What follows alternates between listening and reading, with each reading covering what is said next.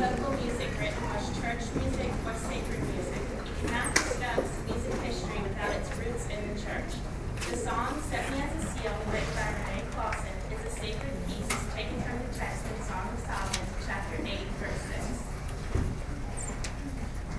6. Accompanying us on this piece tonight is Miss Emily Long. She's one of my Chorus One students.